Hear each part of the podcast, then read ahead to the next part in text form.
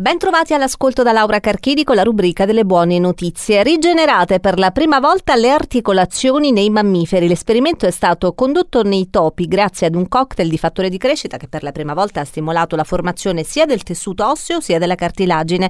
Precedenti studi sui topi avevano dimostrato che se le ferite da amputazione venivano trattate con un fattore di crescita risultavano in un allungamento dell'osso danneggiato anche se non venivano rigenerati tutti gli elementi di un'articolazione. I ricercatori dell'Università del del Texas hanno invece sperimentato un altro fattore di crescita che ha stimolato la formazione dell'intera struttura dell'articolazione. Poi hanno trattato i topi con un cocktail di entrambe le proteine che ha permesso alla ferita di guarire ulteriormente. Risolve alla velocità della luce problemi complessi come quelli legati dall'intelligenza artificiale o ai cambiamenti climatici, facendo viaggiare le informazioni su un laser. È la più grande macchina di calcolo mai realizzata, nata in Italia presso il Dipartimento di Fisica dell'Università Sapienza di Roma. Il dispositivo si chiama macchina di Ising dal nome di un particolare tipo di processore ottico e permette di risolvere problemi e calcoli intrattabili per i computer moderni.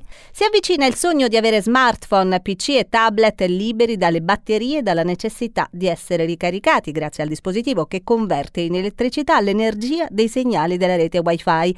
Il risultato si deve ai ricercatori dell'Università del Massachusetts. Si tratta di un'antenna flessibile con una radiofrequenza che cattura le onde elettromagnetiche, incluse quelle che trasportano i segnali wifi, e li converte in onde elettriche. Nei test di laboratorio l'apparecchio è riuscito a produrre 40 microwatt di energia, che è più di quella necessaria ad alimentare lo schermo di un semplice dispositivo mobile. Ed è tutto, grazie per l'ascolto.